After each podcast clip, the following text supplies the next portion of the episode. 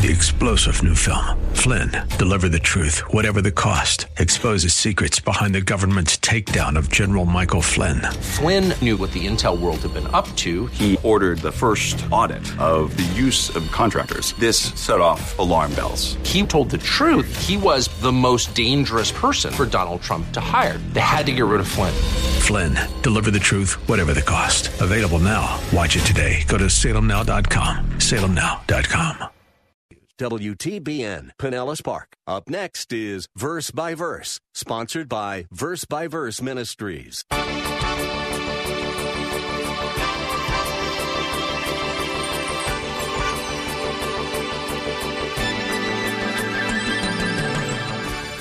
The attack that we're about to study in Acts 15 far surpasses anything that the church had experienced up to this point because if this assault succeeded, it would distort and therefore destroy not simply the existing church, but it would destroy the very message of the gospel. So that no one would know how to be saved. No one would know how to be right with God. And if that were allowed to happen, then it would damn people to hell without any hope because the purity of the gospel of grace would be lost. I don't believe there was ever a more important church council than the one that took place in Jerusalem, described by Luke in Acts 15.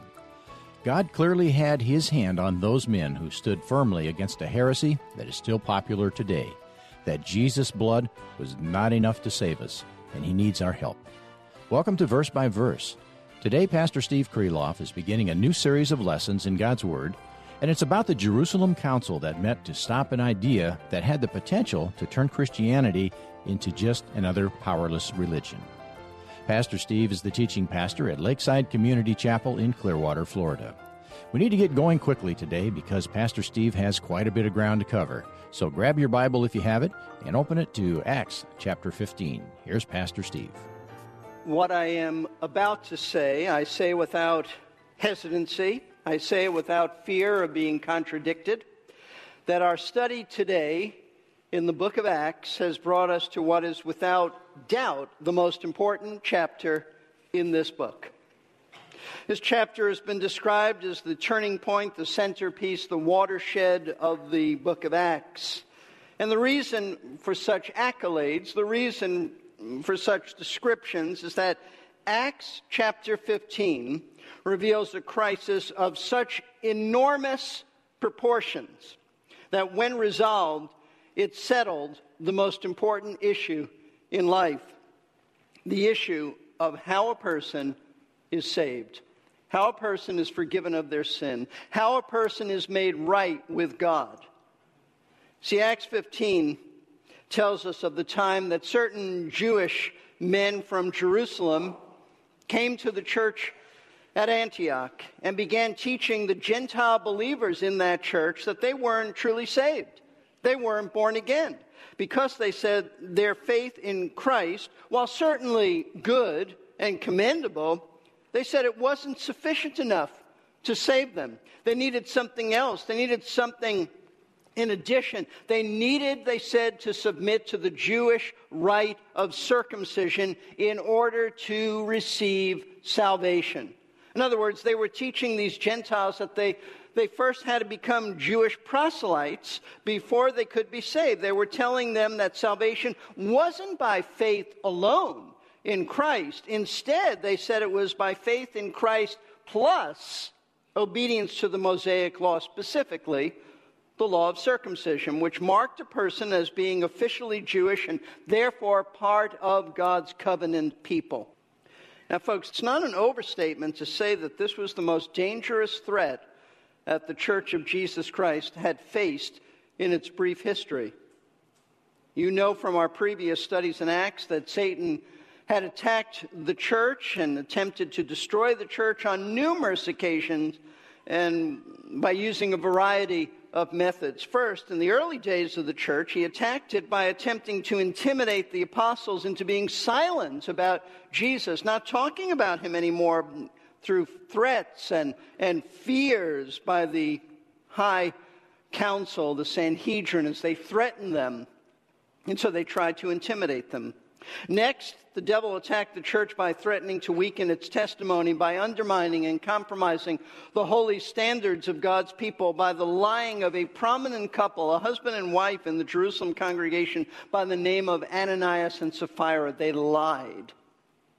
And if not dealt with, the church would have compromised and been a bunch of liars thinking that they can just live any way they want and there would be no addressing of those issues. Then, Satan attacked the Jerusalem church by an internal conflict that arose between the Hebrew speaking Jewish believers and the Greek speaking Jewish believers when the Greek speakers complained that their widows weren't getting as much food in the daily distribution of meals as the Hebrew speaking widows were. And then the devil tried to wipe out the entire Jerusalem church by instigating a great persecution against them, so that some members were actually murdered, others were thrown in prison, and many others were forced to flee their homes as they were scattered then all over the other regions of Israel away from Jerusalem. Now, all those attacks were serious and obviously dangerous, but the attack that we're about to study in Acts 15 far surpasses anything that the church had experienced up to this point because if this assault succeeded, it would distort and therefore destroy not simply the existing church, but it would destroy the very message of the gospel. So that no one would know how to be saved. No one would know how to be right with God. And if that were allowed to happen, then it would damn people to hell without any hope because the purity of the gospel of grace would be lost.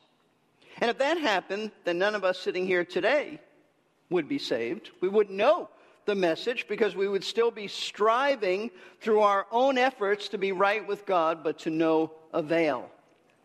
Now, in the opening verses of Acts 15, Luke records for us what took place to bring about such a perilous situation. So I encourage you to turn to Acts 15 or to look on the, on the screen.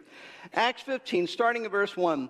Some men came down from Judea and began teaching the brethren, unless you're circumcised according to the custom of Moses, you cannot be saved. And when Paul and Barnabas had great dissension and debate with them, the brethren determined that Paul and Barnabas and some others of them should go up to Jerusalem to the apostles and elders concerning this issue. Therefore, being sent on their way by the church, they were passing through Phoenicia and Samaria, describing in detail the conversion of the Gentiles, and were bringing great joy to all the brethren. When they arrived in Jerusalem, they were received by the church and the apostles and the elders, and they reported all that God had done with them. But some of the sect of the Pharisees who had believed stood up, saying, It's necessary to circumcise them and to direct them to observe the law of Moses. The apostles and the elders came together to look into this matter. Now, let me set the context and the historical scene for these verses so that you can appreciate the magnitude of what Luke is telling us. As you'll recall, chapter 14 ended on a very positive note, a very good note, a very encouraging note with the return of Paul and Barnabas to their home church in Antioch in Syria. We read in verse 27 of chapter 14 when they had arrived and gathered the church together, they began to report all things that God had done with them and how he had opened the door of faith to the Gentiles. Now, Paul and Barnabas, as you know, had just completed a very successful, about two year missions outreach first to the island of Cyprus and then to the mainland, certain cities in Asia Minor. And then they had returned, as I said, about two years later, rejoicing in what God had accomplished through them because they recognized that with so many Gentiles having been saved, it was apparent that God had opened wide a door of faith to the Gentiles. Now, you'll recall that this particular church in Antioch, Syria was very special because it was the first primarily Gentile church in the world. Prior to their establishment as a local church, Gentiles certainly had been saved, such as the Samaritans were saved. Acts chapter 8, the Ethiopian eunuch was saved, Acts chapter 8 as well. Cornelius and his family came to faith in Christ, Acts 10. And there were others, but until the formation of this church in Antioch, there had been no local church where the majority of its members were Gentiles and not Jewish. And so this was something new, it was something unique, and the Jewish apostles in Jerusalem, they had rejoiced with what God was doing in saving so many Gentiles, and they had given this church their full approval. We know that from Acts 11. If you look back at Acts 11, 22 and 23, the news about them reached the ears of the church at Jerusalem, and they sent Barnabas off to Antioch. Then, when he arrived and witnessed the grace of God, he rejoiced and began to encourage them all with resolute heart to remain true to the Lord. So, the apostles rejoiced. They thought this was a great thing. They sent Barnabas there. He approved. He sent word back. This is the work of God. And through the subsequent missionary efforts of Paul and Barnabas, it was obvious that this movement of Gentiles now coming to faith in Christ was gaining momentum. So that, as one Bible teacher put it, the trickle of Gentile conversions was fast becoming a torrent. But with the rise of so many Gentiles being saved, some Jewish people who were associated with the church in Jerusalem, they became alarmed and concerned. And what did they become alarmed and concerned about? Well, they were alarmed by the fact that these Gentiles were being accepted by others in the church as being saved on the basis of their faith in Jesus Christ without first becoming Jewish through the rite of circumcision. You see, prior to this, those few Gentiles who had believed on Jesus for salvation, for the most part, were already proselytes Gentile proselytes to Judaism, meaning that they had undergone the rite of circumcision and were therefore considered Jewish.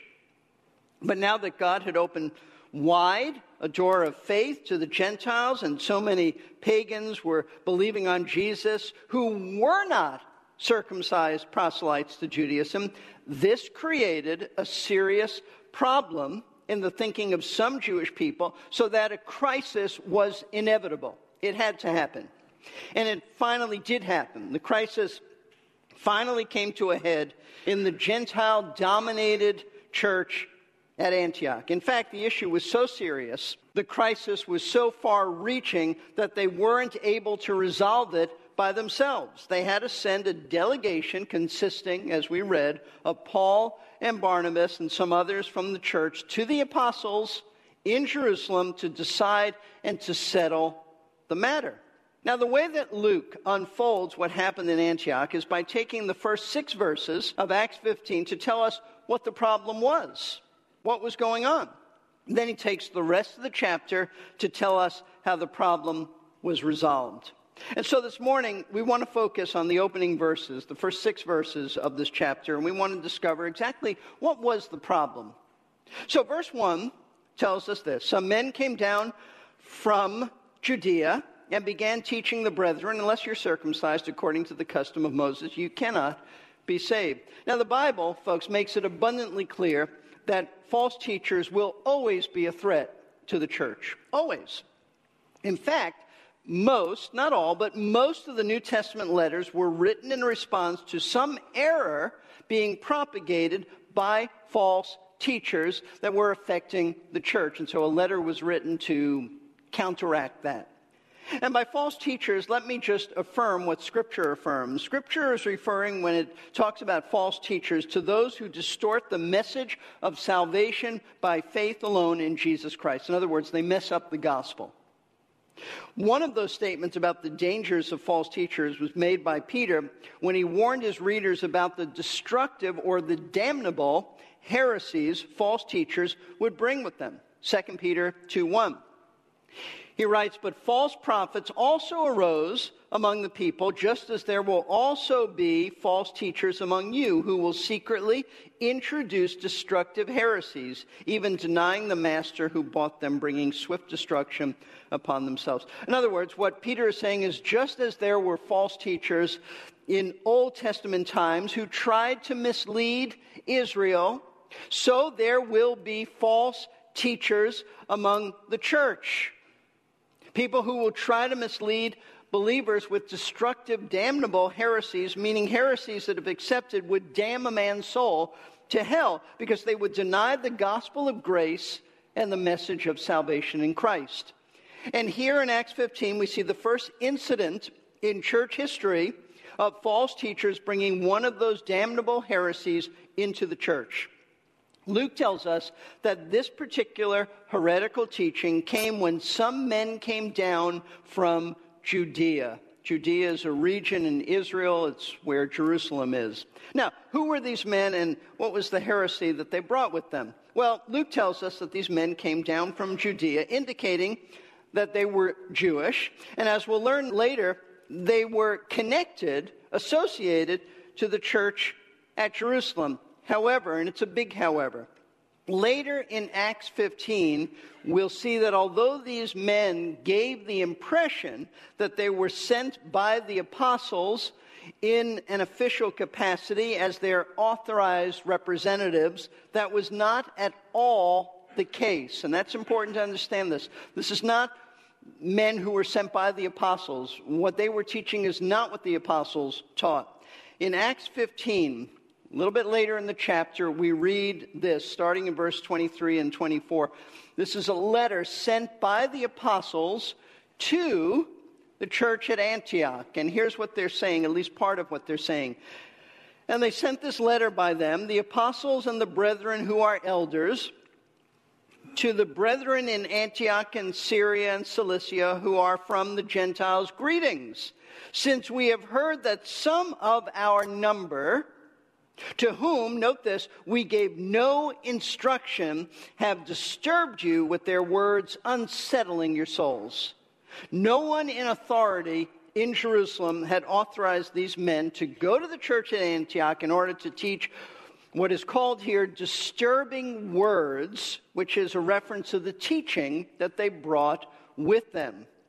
And their disturbing teaching was that they said, unless you are circumcised according to the custom of Moses, you can't be saved. Now, obviously, this teaching was directed to the Gentiles in the church at Antioch because, unlike the Jewish believers, the Gentiles were not circumcised. And what these men from Judea were saying was most disturbing because they were claiming that these Gentile Christians were not Christians at all.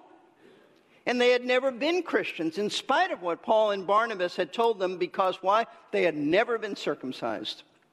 And why was circumcision so important to them?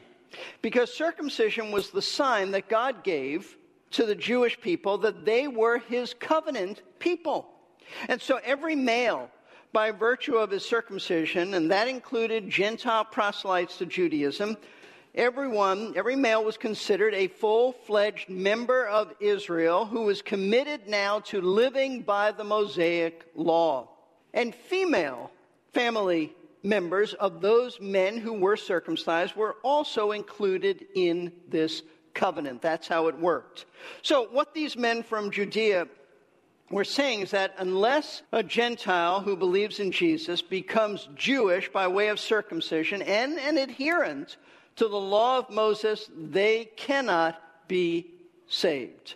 Here's the way Bible teacher John Stott explained the precise issue that these men sometimes called Judaizers, were teaching, and what was at, at stake if their teaching became the accepted norm.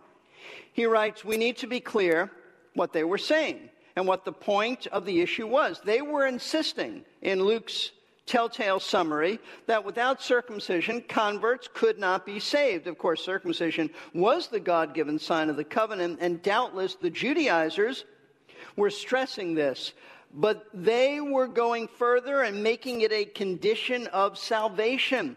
They were telling Gentile converts that faith in Jesus was not enough, not sufficient for salvation. They must add to faith circumcision, and to circumcision observance of the law. In other words, they must let Moses complete what Jesus had begun and let the law supplement the gospel. The issue was immense. The way of salvation was at stake. The gospel was in dispute. The very foundations of the Christian faith were being undermined. Now, listen closely, because what these men taught was the height of heresy. Jewish people in Old Testament times were not saved by circumcision and the keeping of the Mosaic law. And Gentiles couldn't be saved by circumcision or the law either. The Apostle Paul made this point very clear in Romans chapter 4 when speaking about the father of the Jewish people, Abraham, and his faith.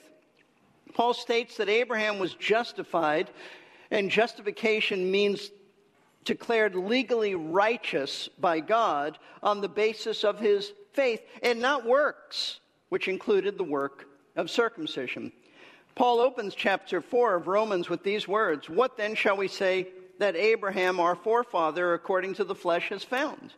For if Abraham was justified by works, he has something to boast about, but not before God. For what does the scripture say? Abraham believed God, and it was credited to him as righteousness. Now, to the one who works, his wage is not credited as a favor, but what's due. But to the one who does not work, but believes in him who justifies the ungodly, his faith is credited as righteousness. Paul is simply saying that Abraham was saved. God credited righteousness to his account on the basis of his faith, not anything that he did. And a little bit later in this chapter, Paul directly addresses the issue of Abraham's circumcision, and he asks if his circumcision was the means by which God credited righteousness to him. And his answer is a resounding no, absolutely not. Verses 10 through 12. How then was it credited? He means, how was righteousness credited to Abraham? While he was circumcised or uncircumcised? His answer, not while circumcised, but while uncircumcised. And he received the sign of circumcision, a seal of the righteousness of the faith which he had while uncircumcised, so that he might be the father of all who believe without being circumcised, that righteousness might be credited to them and the father of circumcision to those who not only are of the circumcision, he means Jewish people, but who also follow in the steps of the faith of our father Abraham, which he had while uncircumcised. So let me explain this. Paul wants us to understand that Abraham was saved, justified, prior to being circumcised. That came later. And his circumcision, Paul says, it was just an outward sign that God had saved him. That's all. It wasn't the means of his salvation. He had been saved prior to that. Therefore, Abraham is an example of how to be saved, both to uncircumcised Gentiles, they just have to believe, and to circumcised Jewish people, they also just have to believe, because salvation comes by means of faith and nothing else. Isaiah 64 6 says that all of our righteousness is like filthy rags. So, to believe that our participation, our additional effort beyond Jesus' sacrifice, is necessary for salvation is prideful in the extreme and a colossal insult to the Lord. It's like saying to the Almighty Creator of the universe, Nice try, almost good enough. Here, let me finish this for you. And then we give him filthy rags to seal the deal. Pastor Steve will explain more fully in our next broadcast. Thanks for tuning in today to Verse by Verse with Pastor Steve Kreloff of Lakeside Community Chapel in Clearwater, Florida. Find out more about Lakeside at lakesidechapel.com or call the office at 727 441 1714. That's 727 441 1714. Verse by verse depends in large part on the generosity of our listeners to keep these Bible classes on the air. If God's been blessing you through this ministry and you'd like to take part in supporting it, you can give by calling Lakeside at the number I just mentioned, 727 441 1714, or by going to our website, versebyverseradio.org, and browsing to the giving page. We're thankful for the generous listeners who help keep us on the air.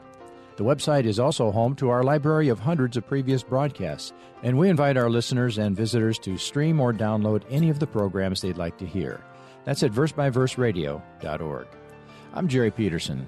As I mentioned at the start of today's broadcast, we're just beginning a new series of lessons from Acts chapter 15 about the Jerusalem Council, which just might be the most important church council in history.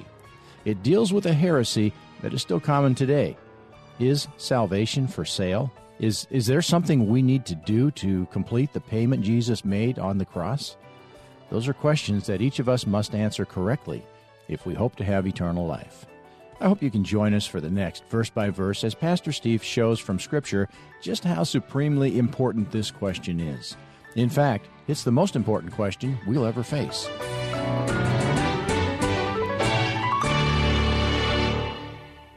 You've been listening to Verse by Verse, sponsored by Verse by Verse Ministries. This program was pre recorded. To learn more, including how to donate to this ministry, visit versebyverseradio.org. That's verse by. We're here to give you strength between.